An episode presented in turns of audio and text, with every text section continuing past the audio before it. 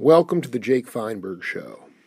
I've done almost 2,000 interviews on my program with many different types of healers who have created a multisensory and non Western pedagogy in their practices. Their stories help to complete that circle of artistic authenticity which we all strive for. The cats I interview have been making a living on the bandstand for the last half century. They have dealt with good leadership and bad. They have come to different understandings of what love is they have overcome a great deal of adversity in their lives, and they are adept at playing all musics. The Cats have had an impact on so many records that my generation and older generations have lived off for years. They play little parts and serve the song as conduits for information from the heavens. For the most part, the Cats had a chance to play with the original masters of the music and learn to get out of their own way to become part of the musical conversation. Thankfully, when the record business was actually an industry, these artists had the opportunity to gain name recognition through their work as accompanists and leaders by weaving in and out of different musical styles. One thing I've realized and been humbled by is the opportunity that has been given to me to gain knowledge and wisdom from these musicians, whose tales I share with people in all parts of the world via the internet. Call it mass distance education, if you will. I have the chance to talk with individuals who have been on this earth longer than myself, have experienced societal shifts, and have invented and reinvented themselves in different musical settings in different parts of the country. As a rogue journalist, I'm searching for that fine line of connection from mind to body to soul. That's where the spirit emerges and what my whole show is about how to create spiritual music. David Bixby, welcome to the Jake Feinberg Show. Well, thank you, Jake. Can you talk about um, your first connection with uh, with Source, God? Yes, I can. Um, my experience came out of trauma, and I think a lot of people, when they get into kind of a dark place, they consider God. Up until then, it's really not, a, you know, something that people really don't think much about. Hmm. Um, and uh, after 1968, 69, doing a lot of LSD, uh, I hit what I call the, the void or a liminal uh, space. And it was kind of uncomfortable and depressing and um, empty. Uh, hmm. And I considered, uh, you know, I considered is God a reality? Uh, I knew I knew I was broken, and uh, I just wondered if I could go back to the factory and get get a get a repair. And um, hmm. uh, I, and I really I didn't want to fool myself into believing into something that wasn't just because I I was broken, and um, so I really needed some evidence that God existed. And you might call me a sign seeker. However, I was sincere, and uh, uh, I did have uh, an encounter that uh, I considered uh, to be a, an encounter with with uh, with God, and it in a conversation, and it was very natural. It seemed like an old friend. It didn't seem like woo woo or some big you know lightning bolt. But uh, he called me by my name and asked me why I was coming to him. Now, this was not audible. This was just impressions in right, my mind. Right, right, right. Uh, notions that really easy to rationalize away. Um, and what was told to me was not to trust in the arm of flesh and to come to this source for all my needs. And uh, I didn't really think of myself as being spiritual, or I didn't even think about spiritual. And I sure didn't really want to be religious. I uh, uh, and still don't. Um, mm. I uh, I have difficulty with uh, uh, people that are religious. Well, it's just it's like a cult. Dogma, yeah, the dogma, yeah. Well, yeah. There's no there's no depth to it. Right, right. There's no critical thinking going on. Right. Well, and there's no experience that you're right. having. Right. You know, either right. Christ is a storybook or Christ is an experience. That's right. And uh, I saw the people that were operating out of, I call them textbook Christians, and uh, pretty shallow and arrogant. Be, And, uh, insecure, really, and because they're so shallow. Well, Yeah. they want it to be true too, but they're lying to themselves. you know, they're, they they don't have a testimony, and they're trying to convert people. You know, and uh, uh, and I had trouble with. Uh, well, let me finish my, my Absolutely. uh, where we started. Um, without getting into detail, and this was 50 years ago, and I still have a perfect recollection of a subjective experience that I cannot prove to anybody else. And I get, I'm to the point where I don't even care. I don't want to. You know, that's not my No, job. no. I mean, it, it was yeah, it was it was the the ultimate connection. But those are, you know, only shared between the most sacred. You know, just you and and the sacred. You know, so I just you ultimately.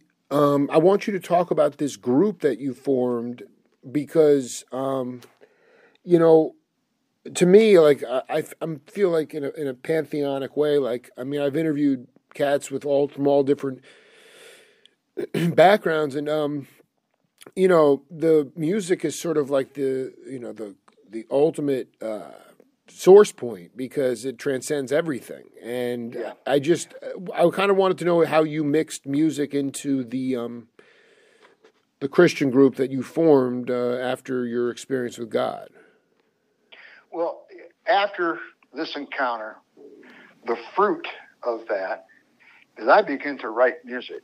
hmm.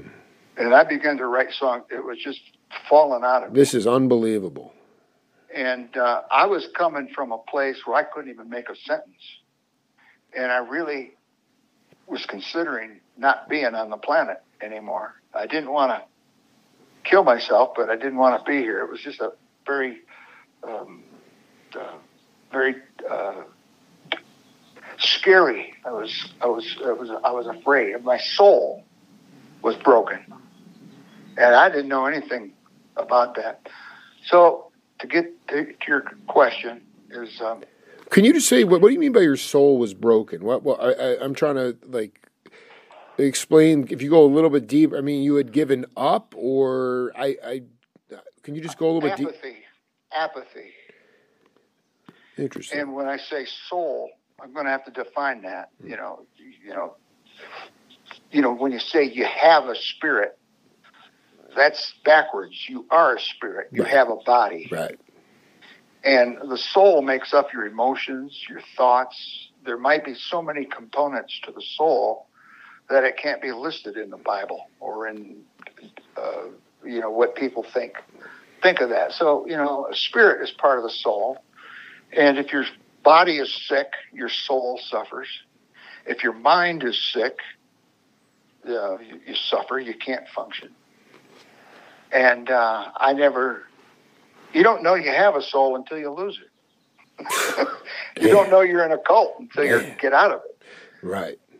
Um, Right. So, I w- we had prayer meetings at a home, and I want to state this right here at, uh, at this point is unbeknownst to me, these little groups, these Christian cults, were springing up all over the United States at that time. The church was losing young people. Um, it was a stagnant experience. In one way, you sit there and listen, you can't question. Uh, Right. So, so uh, you know, I, and I, I didn't want that anyway. You know, I, I, I wanted to, to be whole. I knew I was broken. I didn't know how, how to pray or what to pray for, or even if there was anything there I was praying to. My first prayers seemed kind of odd, you know, Right. talk, talking talking out loud to the air. You know, this is Hmm. this is mental illness. You know, I, I'm already I'm already Nah, man. suffering an Yeah. acid flip out. So you know, Right. where where is reality? And um, um, so in this, uh, this, we started to have meditation and read the Bible. Uh, at these groups, there were like five or six people, and then they went out and told other people about it. Pretty soon, the group grew, grew uh, to the point where we had a large building, and uh, up to like 300 people. Was it what? Well, was it like? Uh, so I mean, you could question. How, what do you think? Like that particular, if they were popping up all over the place, what was the the niche of your particular church? Well, uh, it really wasn't a church. What it was was a. Uh, uh it was like a like a home Bible study, so to speak. I mean, you you you said it was a cult. You think it was, is that is that's a pretty strong word? Well, it, when I was in it, I wouldn't call it a cult. No. Right. You you don't know until you get out. Yeah. Right. Right. And uh, so it was a big it was a big Bible study, but it was it different from traditional church in that there could be debates or dialogue. I mean, what was what was different about it? Uh, what was different about it is uh, some of the spiritual gifts that are listed in the Bible, like uh, uh, uh you know, speaking in prophecy, right, and which is kind of hard to wrap your head around. Uh, uh, and you know, as this thing grew, the, the, people that were searching, like myself, were getting answers. And uh, whether we were talking ourselves into it or not, or, or, it was legitimate, you know, it's a subjective thing. You know, it's you, even after you have an experience, you still have to believe in it. Absolutely. Um, and uh, because every spiritual encounter I've ever had in my lifetime, in about 24 hours, I start to lose the reality of it. You know, the the the, uh, hmm. the left brain starts to question because it doesn't make sense. God doesn't make sense to your logic. Um, you know, because you can't see it, you can't taste it. Uh, there's no evidence of it other than the creation and you know, taking a lot of LSD and uh, um, okay, um, I was uh, I lost my train of thought. Uh, you're taking you're taking a lot of LSD, which puts you, we can put you in a very questioning, ruminating place. Well, uh, you know, nobody sees God right. on LSD, but you do see the creation. That's right. And you do see a dimension within yourself that you never knew existed. And also, you know, LSD separates you from that logic questioning to more of just being and not having to think or reason or use rationale. you know, rationale destroys the subjective experience. Absolutely. And do you trade? Are you trademarking some of these one-liners? You've thrown thrown out like six one-liners that are like gold, man. Uh, well, you know, I've been interviewed a few times, and every time I'm interviewed, it causes me to dig deeper. Well, I want to talk to you about this because I went to Boston University, late '90s. Uh, the I had never taken acid in high school or mushrooms, but then in freshman year of college, I I, I wound up hanging with a bunch of cats who were like, you know, just every weekend it was like, you know, the dawn oh, patrol, yeah. you know, just dosing. At the time, uh, there were a lot of wannabe chemists and wanker chemists, and, and you know, it was not as pure as it was back when you were coming up when it was being made in college universities.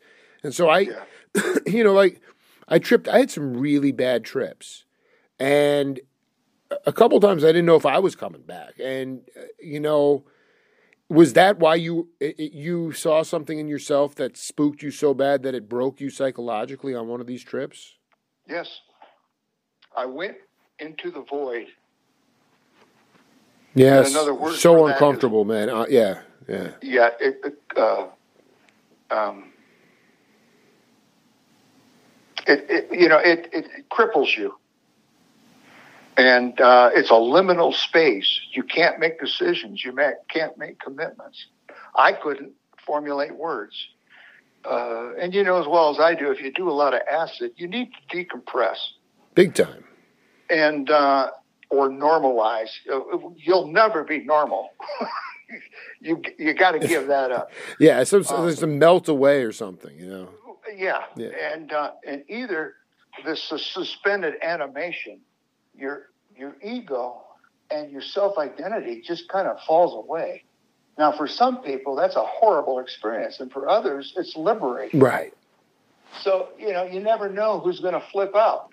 you know, and uh, I mean, you could have both experiences in the same trip, you know. Well, yes, Yeah, you yeah, can. yeah. You certainly can. You can uh, be uh, freaked out, and then after uh, after you process that a little bit, uh, what comes up is nothing, and we're, we can't handle nothing. We're Mhm. creatures of substance, and so you know nothing is.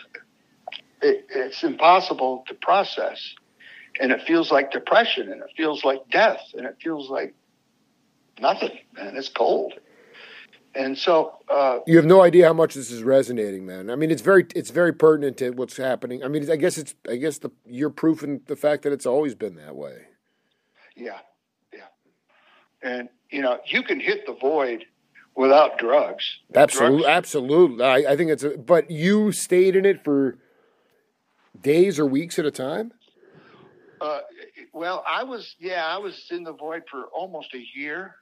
I couldn't hold jobs. I couldn't carry conversations. Yeah, bless you, man. I just want to say, bless you, man. Honestly, that is serious fortitude. So wait, I, I want to be clear because my I don't know do- I don't know if you know that cat, Mike Deasy, um, great uh, part of the Wrecking Crew, Hal Blaine and those cats, and he, but he was more of like a country guitar player, country blues psych player. He wasn't like Larry Carlton or those cats Right. and uh, but really nasty, greasy player. And he had a bad acid trip uh, hanging out with the Tim Leary cats. And the only thing that you know he really dedicated himself and found God.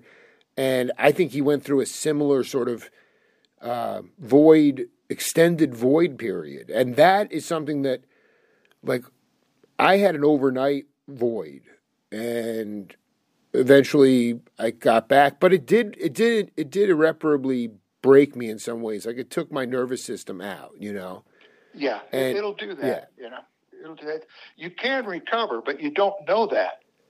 Right. Okay, you don't know. See, when you go into the void, every part of you wants to fight it. Okay, it's like flypaper. you got to go into it. You got to go through it. And my testimony Right. is this: Right. there is another side, and you don't you don't know that. So that's why it's so scary. You feel yourself dying from within, and you don't know how to help yourself and there's you don't know how to explain it. So you know, in this group and these songs I was writing, I was able to uh, use metaphor, uh, which is like a parable, uh, to describe obviously. And here I am, 50 years later, and I get emails every week of people who are in this void, and uh, they find the album. Wow. And, wow, dude, uh, you are you be that's inc- a signpost from the past. Well, uh, yeah, exactly. Um, Wow. uh, and so I have to look, and I know this last email, I responded to the guy says, you know, when I get emails like this, and and these people are articulating what it meant to them, and they were, and they, they all say they were in a dark place. I mean, those are exact words on every one of these emails, and then they found the record, and it gave them a moment to not despair and, and to have hope. And if you give it time, you'll heal quite naturally. But you don't know that either. You know, it- you know. it- So a lot of people terminate, and you know, I was at that point.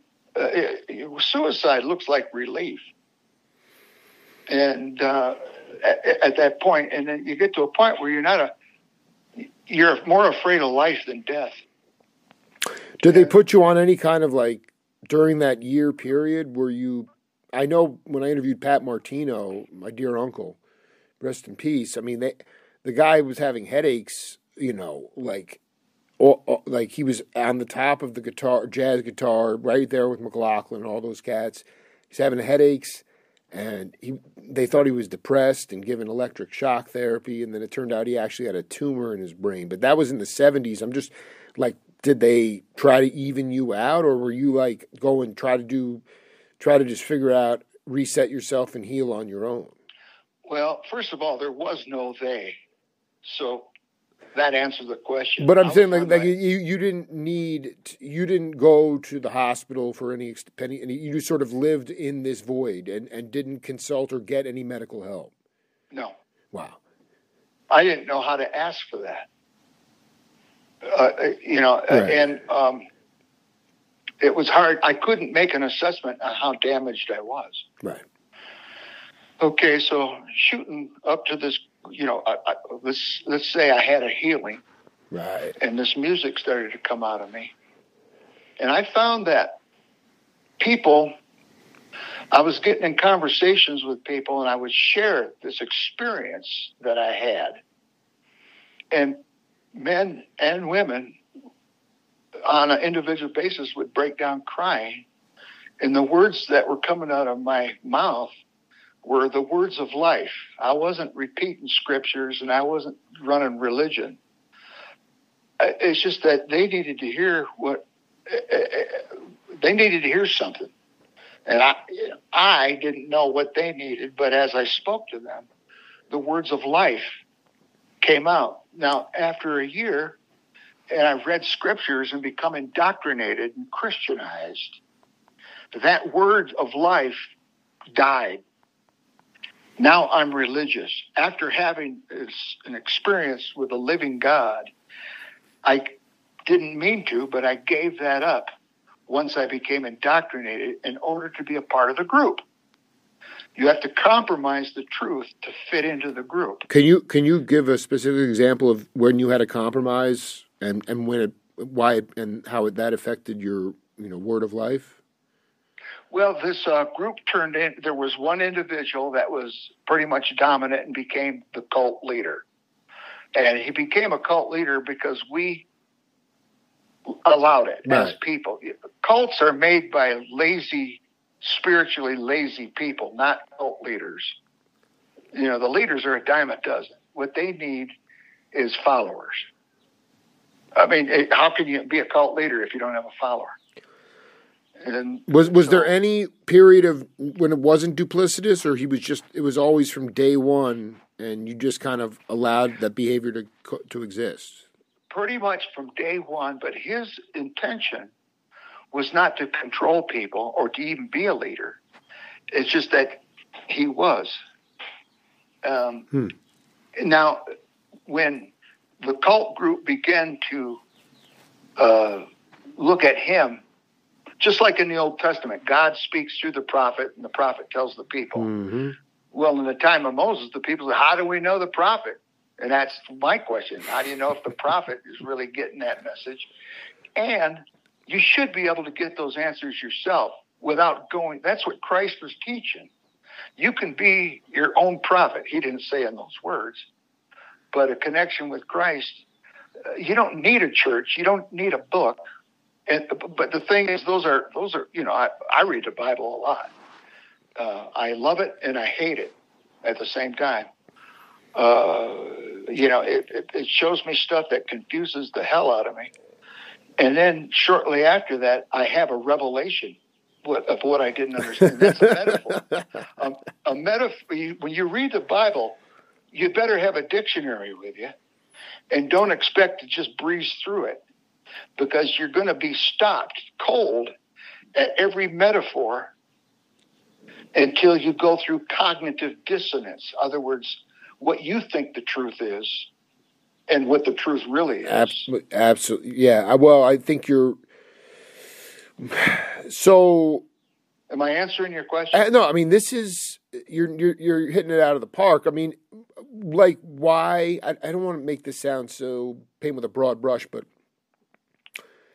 is it kind of murky that Christ talks about everybody can have be their own church, so to speak? Why do people, you know, to me, like Dylan was like that too. Dylan, you, Bob Dylan, when he when he when he found Christ in his life, you know, he would say, "I don't like those mega churches. I like the Spirit Church." And Exactly. and, and like Exactly. and like so like why why are there so many sheep and not so many shepherds out there? yeah. Yeah. I mean, I, I'm, I'm like I, I'm fascinated by like to I me. got a, I yeah. got an answer for that. all right, We want to be led. right, We want to be told what to do. the the process of thinking for life changing choices, and I don't mean decisions, I mean choices. And we're and let me just say this: when you make a choice, that is your soul. Now, circumstances will cause you to make decisions that are contrary to that choice. And this is where a confusion, and I see a lot of Christians, they think they got it handled and they're empty. And uh, right, why are they? They're empty because they just they they don't really want to lean into the flypaper, right? Well, the experience requires a commitment that no one wants to make. What kind of commitment is that? I mean, it's more than just like. It's my life. It's my life. Right. Uh, and you know, I can't quite bring myself to give my entire life over as much as I would like to because we're, you know, negative and positive, we're born in a world where negative and positive exists within us. We all have a dark side, we all have a light side. Christians deny their dark side, so it runs them. And when I say Christians, I can't bundle it all. There's exceptions to what I'm saying. Absolutely, no, no, I, I, I dig what you're saying. At the, at the, at a, at a, just to yeah. make a point, yeah. I would say in my lifetime, you know, when I left this group, I visited every denomination, Christian denomination that exists. And I, you know, and when I was taking care of my mother, we'd go every Sunday, pick out a church. I, we didn't care what the doctrine was. And uh, we'd go to these churches, and you could see what they were preaching, teaching, and then what they were doing. In other words, here's their talk and here's their walk. Mm-hmm. And uh, as a result of 50 years right now, I have false doctrines that I picked up from every Christian denomination that I ever, and I didn't mean to. And uh, right, COVID, right, through, right, yeah, it's you know, and it's like, okay, where, I want I want to ask you this: where in the Bible, and and because it's got to be, it's got to be somewhere that people are picking up on that it, it where Christ says, "Do not be vulnerable and and and embrace the dark side, but almost just be happy and smile and be and because to me it's like that's just not being you're not being your authentic self. Where in the Bible does it say that? Well, we're we're choosing agents, okay? So we live in a place where you have to have the yin yang if you want to go Eastern religion. Right, that that was good for me, yeah. The, the light and the dark, so you can exercise your choices. Now, that requires some soul searching that's uncomfortable. That's why we want a religion to tell us what to do. We want a book to tell us what to do. We want a leader to tell us what to do because we don't want to take full responsibility for making a bad decision or consequences. Uh, if, if, if a cult leader, and I've seen this happen, people who turn themselves over to cult leaders and it doesn't work out, they blame the cult leader. Right. Okay, because they didn't take responsibility. In the in the Bible, God was upset because people chose a king. You know, God was offering a direct connection, and people wanted to follow another man. And uh, don't follow the prophet. Most of the prophets you know, after they brought a prophecy, did stupid things the next day. you know, it's like enlightenment. Uh, right. No, it's fleeting. It's very fleeting. Yeah, it's fleeting. Yeah. It really is. And I mean, like 30, 40 minutes after you have a aha or an epiphany, that rationale starts to starts to break it down because it doesn't make sense. Now let's let's go back to your question that you were like, geez, the world represents that darkness. And when he said, not the earth, but the world of mm. mankind, mm. okay, going its own way. And we're seeing more of that uh, in the last few years since COVID. There's some really weird stuff that's going on in our society mass shootings, mass suicides. Uh, no, the other thing is uh, young kids killing younger kids. Right. And, they're, killing the, they're killing the. They're killing. it's crazy. Yeah. You know? Yeah. exactly. Um, like Sandy Hook uh, kind of thing, you know, like young kid killing even younger. Like to me, also you're seeing like children. Uh, I just I was born in '78. I uh, and you know my parents loved me unconditionally, and I was very blessed to grow up in their house. Uh, but the ki- kids were not commodified; they are the way they are today, and uh, and so there's just this like uh, you see a lot of crazy shit out there with kids now. I mean, it's all you know. I'm just before you, I mean, you'd have ten or twelve kids in a family. Two might die before you even met them, before you were born. You know, so like it's it, the family size has shrunk. Everything has become commodified, including real estate. Obviously, it's choked off the you know. I don't want to get too right. global. The reason I say this is because you said Christianity is the only monotheistic religion that doesn't embrace the darkness, so they live it. But like in Judaism, like I believe that there's more of an honest dialogue about vulnerability. And right. I just and I don't understand. That's the emptiness. That's the the the point where it's like you know you can it's just you can see through that stuff and I'm, I'm it's amazing to me that it's it's it's a testament to your direct connection with God that you did try to seek so long because after a while I just would have left had such a bad taste in my mouth to see the lack of uh, or like you said you know you got you would get brainwashed or whatever you know that that to me is like after a while I don't yeah. want to keep keep banging my head against the wall Yeah. well, let me let me give you a scripture. Yeah. Uh, Christ said, "Be in the world, but not of it."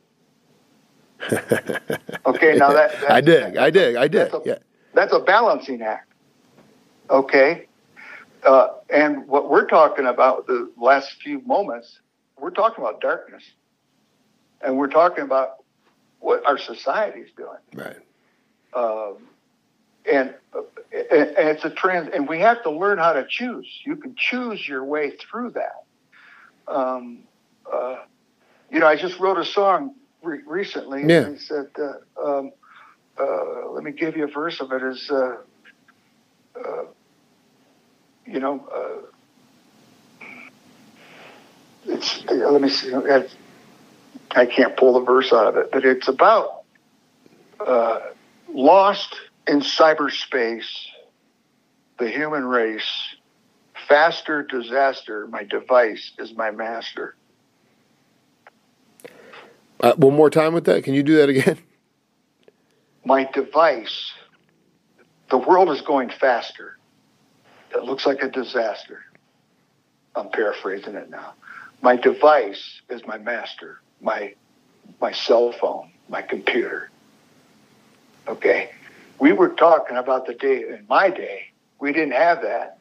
And we didn't have the problems we got now either. Absolutely. No, I think I think that that's a very also the sophistication technology has gone has superseded humanity by way too much, and you're well, getting this perversion. Yeah, technology is the new cult. Right. Only there's no one person running it. Right, right. It's like an olig- It's like an oligarchy or something. You know, like right. it's like a spiritual oligarchy. Or I don't know. I you know. I mean, it's just they're all leading them. Right. You know. One thing that cyberspace actually does is it gives you a metaphor to describe spiritual. Right. Because the internet is, I mean, we're it's electromagnetic. I mean, uh, it's subjective, and. Uh, at some point, it'll go down, uh, and we'll be addicted to it. And you know, these young kids, they take their cell phones away. These kids go crazy. You know, it, it it's truly a well. And also, I mean, you know, even my oldest daughter, seventeen, you know, she's brilliant, and yet just that noise of. Uh, it, don't get me wrong. I mean, you're just I drive so much information. I, I produce content. So new media yeah. structures like Facebook and Instagram are not the devil to me. The problem right. comes in when you are only receiving information. And when you're a teenager, you don't have your own individual voice. You don't know what the hell you're doing. So you're just receiving information. And it really, if I, I mean, I had enough hard time in high school just sort of fitting in, even though I was just kind of just, you know, insecure and trying to find my own way. But to have this additional stuff and then just also the overpopulation and just the hyper competition that exists now, it's out of control. And so there's just a lot of pressure on top of which you know the world's getting hotter and like you said it's going faster. So, you know, this is all sort of it's it's very pertinent. I mean, can you talk about one specific tune that fell through you from the heavens when you once you the message even though it was indirect, you know, you know, God didn't tell you God told you, "Come to me, and I will help you with anything." And then all the all of a sudden the music started to come through you. Is there one song in particular you could talk about and like a message in that tune that that resonates with you still today?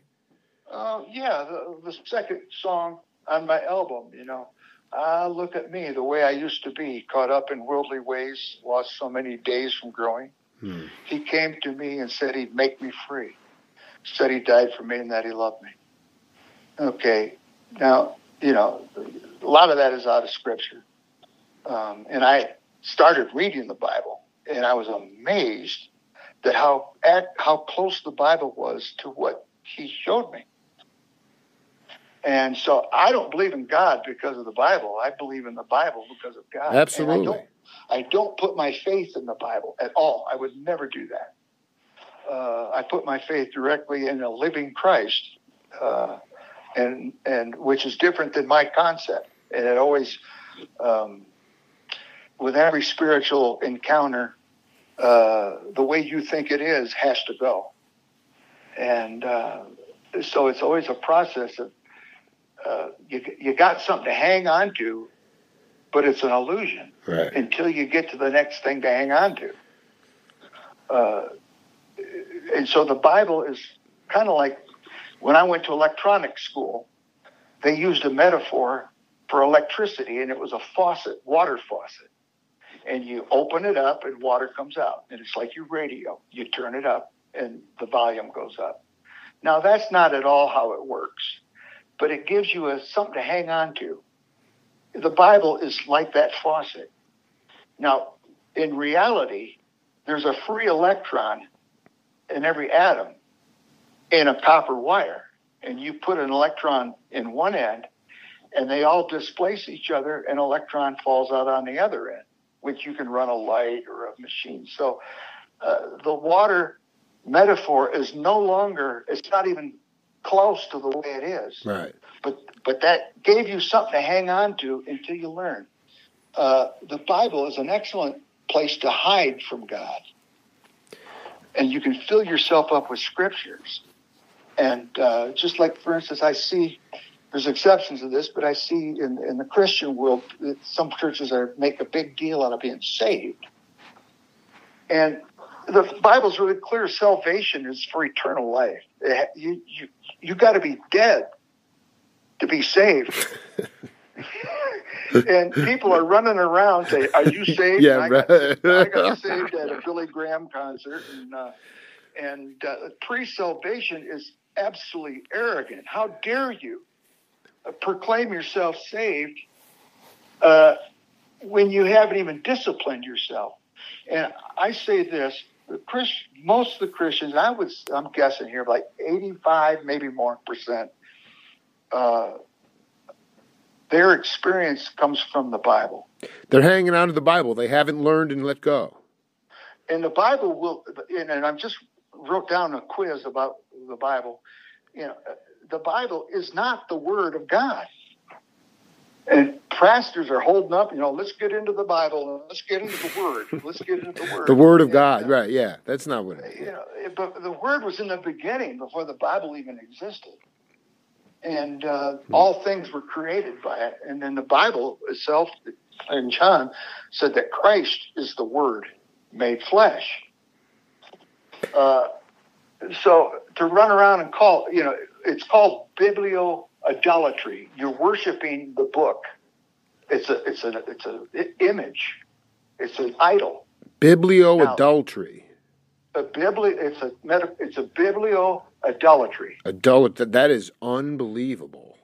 And it's a medical term to describe Christians or people who have never connected with God, so they worship the book and, that is you just went to never ever land on me there, man. That's unreal. And they don't know it. Right. Okay? So right. You, you, you know, it's it's not something that you can blame. It's part of the delusion of this world we live in. And so I call them textbook Christians. They know the book, but they don't know the author. All right, I have a question for you because I found this book today uh, called Rhythms of Life, and there's like, I open one page and it says cosmic rhythms, and it's talking about the the ecos the ecosphere and the the, the, the, the sound of birds and the rhythms of life, and then there's a picture of Dizzy Gillespie and the rhythms of breathing. Do you believe that there's a pulse and a vibration to got to Christ? Oh yeah, yeah. If you take your socks and shoes off and go stand on the dirt, yeah. Now you're in touch. You're grounded. Okay. Christ is the Word. The Word made the earth. The Word made everything, all the physicalness in our solar system. And uh, and and the Word came from God, but God existed before the beginning. Okay, the Word was in the beginning, which is where we we come in. Right. The beginning of our experience, mm-hmm. our our dimension that we live in, this, this physical world, and uh, we can't see through the veil. Um, and the Bible talks about the veil as being, you know, Jesus indicated that uh, his body was a veil. Our our bodies, you can't see the spiritual because we have physical eyes. That's where you meditate. You close your eyes, you disconnect, um, and you separate from your thinking and from your emotions, and go into um, this. Uh, Abraham called it the gulf. We talked about the void. The void, the gulf, the void. Yeah, that's wait. Who who called it the gulf? Uh, uh, Abraham. Wow. He says there's a great gulf between me and the Creator. And uh, you know, and uh, let's go back. We were talking about the, the void. Midlife crisis for men. Absolutely.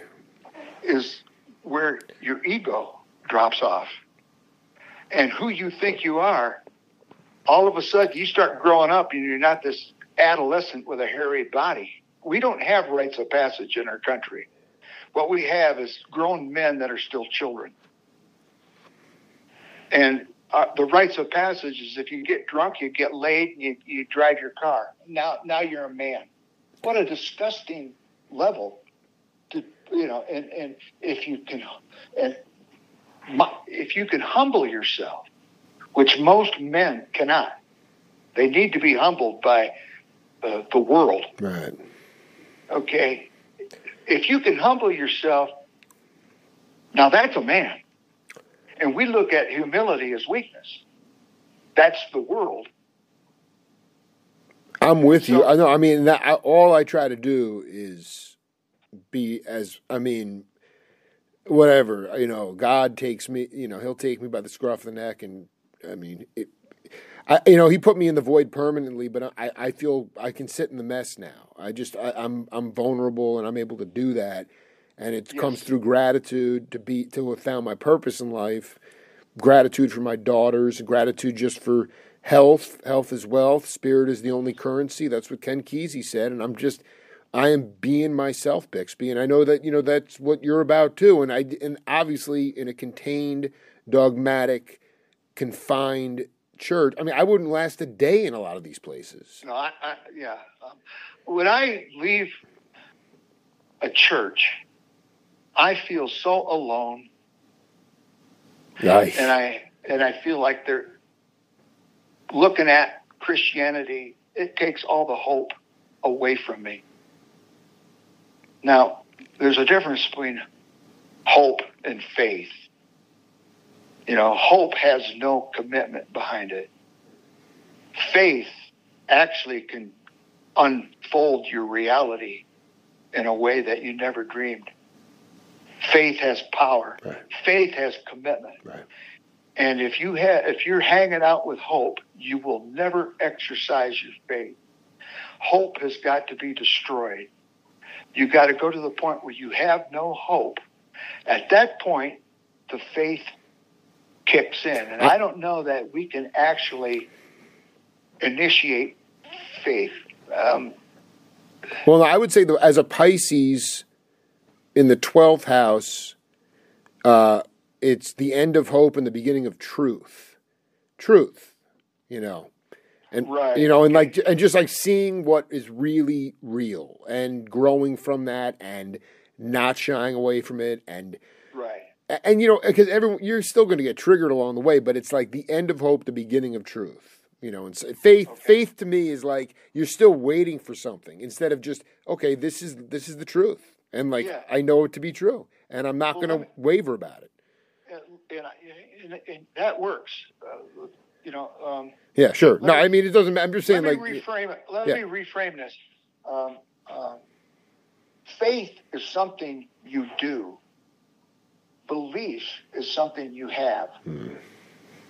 Belief is stagnant. It goes nowhere. You can believe in something and not even follow it. You know, I believe in loving everybody, but I don't even want to. I just, I don't. You know, I'm, and I'm not going to pretend to. Sure, absolutely. Uh, uh, so you know, so the, the faith. Uh, it's odd that the Bible talks about a broken spirit and a contrite spirit and being kind of broken. And, you know, I found Christ in hell. I didn't find him in a church. I didn't find him in a book. I found him in hell where I had no hope. And now that's the beginning of faith. Uh, and faith unfolds reality. And faith are steps you can take towards faith belief. Towards belief, yeah. You you can apply faith to a situation where um, you're not sure if you're going to come out of it okay or not. You right. have no right. guarantee. Yeah. Uh, and we all want a guarantee, and that's where a lot of people, you know, we go to God with a full glass of stagnant water. Well, you got to dump it out. If you want fresh water, if you want the living water, you got to get rid of your poison that you've been drinking. And uh, and that's faith. There's no guarantee that that glass will fill up. So when you pour it out, that's an act of faith, and and things begin to work. You, you know, you know when you're working on a project or following after a dream and a goal, and it just doesn't work out, and you just kind of put up your hands. In the next 24 hours, it'll start to happen. It, that's happened to me. Know, yeah. what you're doing is you have a vision, but you're forcing it. You're not allowing God to unfold in God's timing. And God might be more than an entity, but a condition. Same with Satan. And now that we're talking about God and Satan, light and dark, yin and yang, uh, your prayers are directed. When I first started to pray, I was praying outside of myself into the universe. Uh, Jesus taught you you go in. Now that's not natural because when I go in, uh, there's nothing there. wow. But the the revelations uh, come from within, and I'm watching people say, "Oh, Satan's making me do this and Satan's that." And if you join the the Christian doctrine today, if you follow Christ, Satan is going to just tear you up and um, right. uh, and spit you out, and you'll be tempted beyond, you know. And it's like that's kind of that's kind of harsh to lay that on somebody who's searching for light. and uh, so, Satan and God exist inside humans. Now, I'm, I'm, because I'm sure that creation has the signature or that pulse you were talking about. Yeah. Okay uh, where I'm saying stand on the ground with your bare feet. The pulse of God is in this planet. That that's what I'm saying. Without vibration, there's nothing. Exactly, exactly. And without a lot of logic or rationale, you can experience uh, God. And at first, it's so gentle and it's so subtle that it's easy to rationalize it away. Hmm. And, uh, you know, God is not a big booming bolt of lightning. Uh, it's it's a, just a subtle knowing. How many times you've got a little notion to do something or not to do it, and you didn't listen to it. And then when your life turned into a piece of crap, you say, I knew better. I knew better. I had a revelation on what to do, and I did not listen to it because it was not powerful enough. My thoughts, my emotions in this world overshadow the still small voice of God. And so you got to be attuned to it. And, uh, you know, I did a lot of meditation when I was in the group. And when I left the group and left religion and left all that stuff, I started having meditation experiences while I was driving my car or taking a shower or uh, just sitting by myself on the back porch. And all of a sudden, uh, I'm there. I don't know how to get there. I don't know how to get back. You know, so, you know, you know, when you play like you're a meditator, right? Especially, especially if you're talking about it, all you're doing is saying, "Look at me, I'm spiritual." You know? Yeah, I realized after, like, I, I realized I had this epiphany last night where it's just when people are talking. I mean, if it's one thing if you're having a conversation and you know you're you're learning stuff and you're pulling stuff out of people and you're, you know, but but when somebody's just talking in the abstract, I just am like, okay, well, the, well I I don't even want to listen to this well, eh, right. And you know, it's like I don't. Even, I mean, I it was it was it was one. Of, I mean, people would say, "Oh, they just talk about themselves," but then there's a difference between having absolutely no experience in grounded truth and yes. sort of just. But and youth is part of that. But I, I guess the the other the the the, the, I just want to do kind of a rapid fire here with not about we don't need to do grand extrapolations on these um, these feelings or these uh, these. Uh, but I just want to go through these three things because, you know, in terms of the church or at least people that come from some kind of organized religion, um, and I, I grew up agnostic and very unconditional loved household, and uh, so where are you at today with shame? With what now? Okay, so the three. I was. I should make myself clear. Uh, to me, not only do Christians live because Christians live in darkness and don't acknowledge the insecure path, so to speak. Uh, the three things that emerge most uh, from people are shame, guilt, and judgment. Oh yeah. yeah okay. Yeah. So where are you at with shame? Okay, uh, shame, guilt, and judgment. And, you can just take that on, yeah. It's self-imposed because God, they're living because they're living in darkness, right? I mean, isn't that exactly? Yeah. Exactly. Uh, and, and the thing is, is you like you say, truth. You know, the truth is an uncomfortable thing. Oh, oh yeah. You know, the truth oh, yeah. turn you inside out. Um, but if you once you accept the truth and then you scale, uh, uh, then then it's empowering though then you have a different experience. Right. And you, and you got to cross over that threshold right. of the void right. before the truth takes root, I guess. Um, That's right. So, so Shane, so Shane, so talk about your evolution with those processes, so to speak. Well, uh, first of all, the living God, you know, this this the Old Testament gives us the idea that God is a punisher, and uh, right, uh, right, uh, and God will curse you we do enough of that ourselves. We, you know, God doesn't need to be up there throwing lightning bolts bolts at us. Um, so, you know, so the, the, the shame is a, is an illusion. It's low self esteem, uh, and it's Christ has given the tools. And are you there? Oh yeah. Oh, okay. Christ has given us the tools to navigate that darkness not to lie about it and pretend it's not there. So, you know, Christians, you know, most Christians that I've met uh, don't even take an, make an attempt to, to use these tools uh, to, to, to move through this darkness, this guilt. Uh, like here's an, here's an example. I'm not worthy, so I'm not going to commit to God. What a cop out. You know, yeah. that that's so hollow. You know, what a chicken shit. Yeah, that just that's just like it's so beneath the gravitas of the of the spirit and, and connection to source. You know. Well, of course you're not worthy, and you'll never be worthy. Nobody's worthy. We are the fallen man. What you know? I mean, what book are you reading?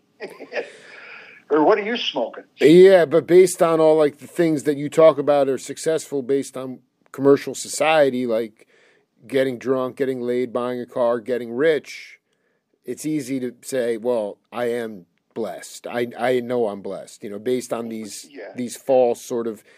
That, that's also the definition of success. But just sort of being comfortable in your own skin, you know, it, it's just it's. Yeah, continue. I'm, you know, I'm constantly confronted with what I call Holy Ghost that brings you the truth that you don't want to see about yourself. Right. And we all lie to ourselves. We all are in denial. And in an encounter with, with the living God, you're going to have to look at that stuff. And that's where people run away.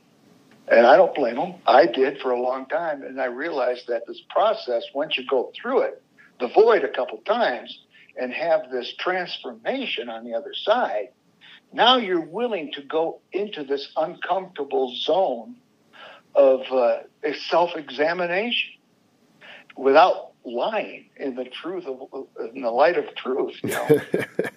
um, I dig. I, I completely. I think it's you can't yeah. escape. You can't escape it. And I want to go back to uh, you're practicing uh, gratefulness for your family and this and that. Yeah. Uh, uh that's you know that is uh, uh, you're qualifying yourself to have a God experience. Absolutely. And, and you probably here's the thing when you talk about an experience with God, when you ha- finally have one that you're aware of, you'll realize that you've been having them since childhood. That's right. Absolutely. And so it's it's not a strange thing. Uh, but I also think when you're like you talked about kind of being uh, like when you have these when you have these epiphanies or these uh, direct connections with source, it's when you're kind of completely in the moment and not fixated on controlling anything. Exactly. You know, it just it just it just happens through true nature. I'm a Taoist, so I mean the, the, the true nature. I'm always trying to get closer to my true nature and away from my habitual nature. But it has given me not just an endless well of spirit, but some kind of it's tapped into my strengths of instinct, yeah. intuition. Because I don't know, I couldn't quote the Bible. I mean, my fifth book is coming out. I, I, I, I mean, we just had this huge, deep theological, philosophical conversation, but I don't pretend to, I'm not, I just, it's more about sort of accessing true nature in your life and, and becoming, uh, and accepting truth, you know, and, and that's God to me, you know. Yeah, yeah, right, right. And, and then to practice it and live it. Right, right, right, right, right. We talk about spiritual and everybody says, you know, I'm so spiritual. and here's here's my definition of spiritual. Yeah. First of all, you got to be in a place where you don't think that you're spiritual. Absolutely. But if you can keep your word to yourself and with other people, you will be spiritual without even knowing it. Damn. And so, uh, your personal word and the word from the beginning, there's a connection there, and I don't have the words to describe it.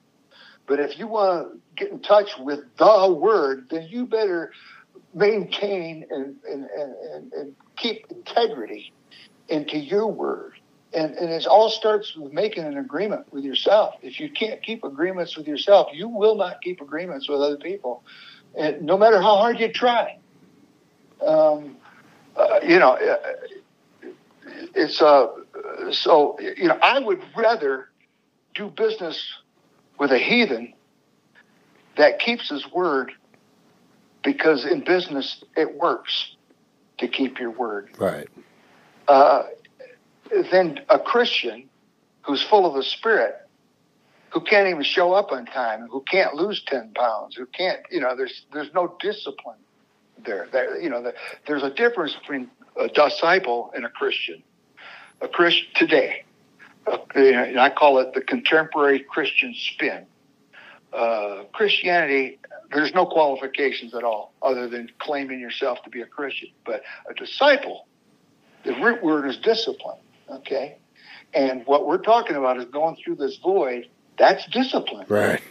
Hanging on to faith when you when you got no hope. Yeah. That, that's suspended discipline. in mid, it's suspended in midair. Yeah. Yeah, exactly. And so once you go through this void or liminal space, you're not so freaked out when it happens again. And you become an example for other people who are going through that. You know, I've just gone through some stuff in my life where it just broke me here recently. And in the last two years, and I'm in a broken state all the time. And that's why I'm being, I'm writing more music now than I've ever written. And, and I'm, it's like stuff is coming to me uh, even stuff that I knew about, but you forget. You know, you have an epiphany, and then you go on with your life, and then you realize you got to re- revisit that. You got to write it down when that happens, dude. you do. Yeah. It's like a dream. yeah, you it is. Yeah, no, because it's gone. Then it's gone. Yeah, you need a notebook next to your bed, so when you have a dream, you can put it in. That's a good idea. Yeah. Um, I would like to tell you a, a quick story. Sure. Oh, I was going to say this. We just burned through an hour. How about we do another hour in the next couple of weeks, and we can get into some more stuff musically Yeah. and and and I just I felt like this was kind of a tone setter, and I you know I appreciate uh, your um, your honesty and, and knowledge, and it, it's gonna. I think this in- interview will have. Uh, Wide ranging implications across the globe once it goes up online. So I'll, I'm, I really appreciate your time, man. Yeah, yeah. I would like to say I saw you interview Gordon Lightfoot. And you asked him where his inspiration comes, and I saw you a lot of people who can't quite describe where inspiration comes from. Uh, and, and he was wrestling with the words. It's like you just do it. It's res- inspiration is not a, a lofty uh, emotional experience. It's like a doorway that opened up, and you just go through it. Right. That's that. You just choose to go through it. you know, and Gordon Lightfoot doesn't consider himself inspired while he's writing stuff. he's working at it. The you dude know? is out of his mind. I freaking love the man, dude. yeah, and uh, you know, I do a lot of his his music because he is so good at taking a lyric and finding the right music to put it to, where it's powerful. It, it, it moves you. It's, it's like a country western song that's happy while you're talking about your dog dying. You know, It's my favorite. That, that's uh, yeah. It's that's a gift. It really is a major gift. Yeah, he he knows how to uh, create a, a, a lyric that where the music uh, supports that, and, and and that's what that's what makes the message so freaking powerful. When you've got music to give your emotions that can connect with your thoughts, uh, or when you have feelings connected with your thoughts, that's an emotion. It's a combination of both. Um, and then, yeah, I'll let you go. Yeah, Bixby. Thank you, man. This was great, man. All right. All right. We'll see you now. Talk to you soon, brother. Bless. Bye-bye. Yeah.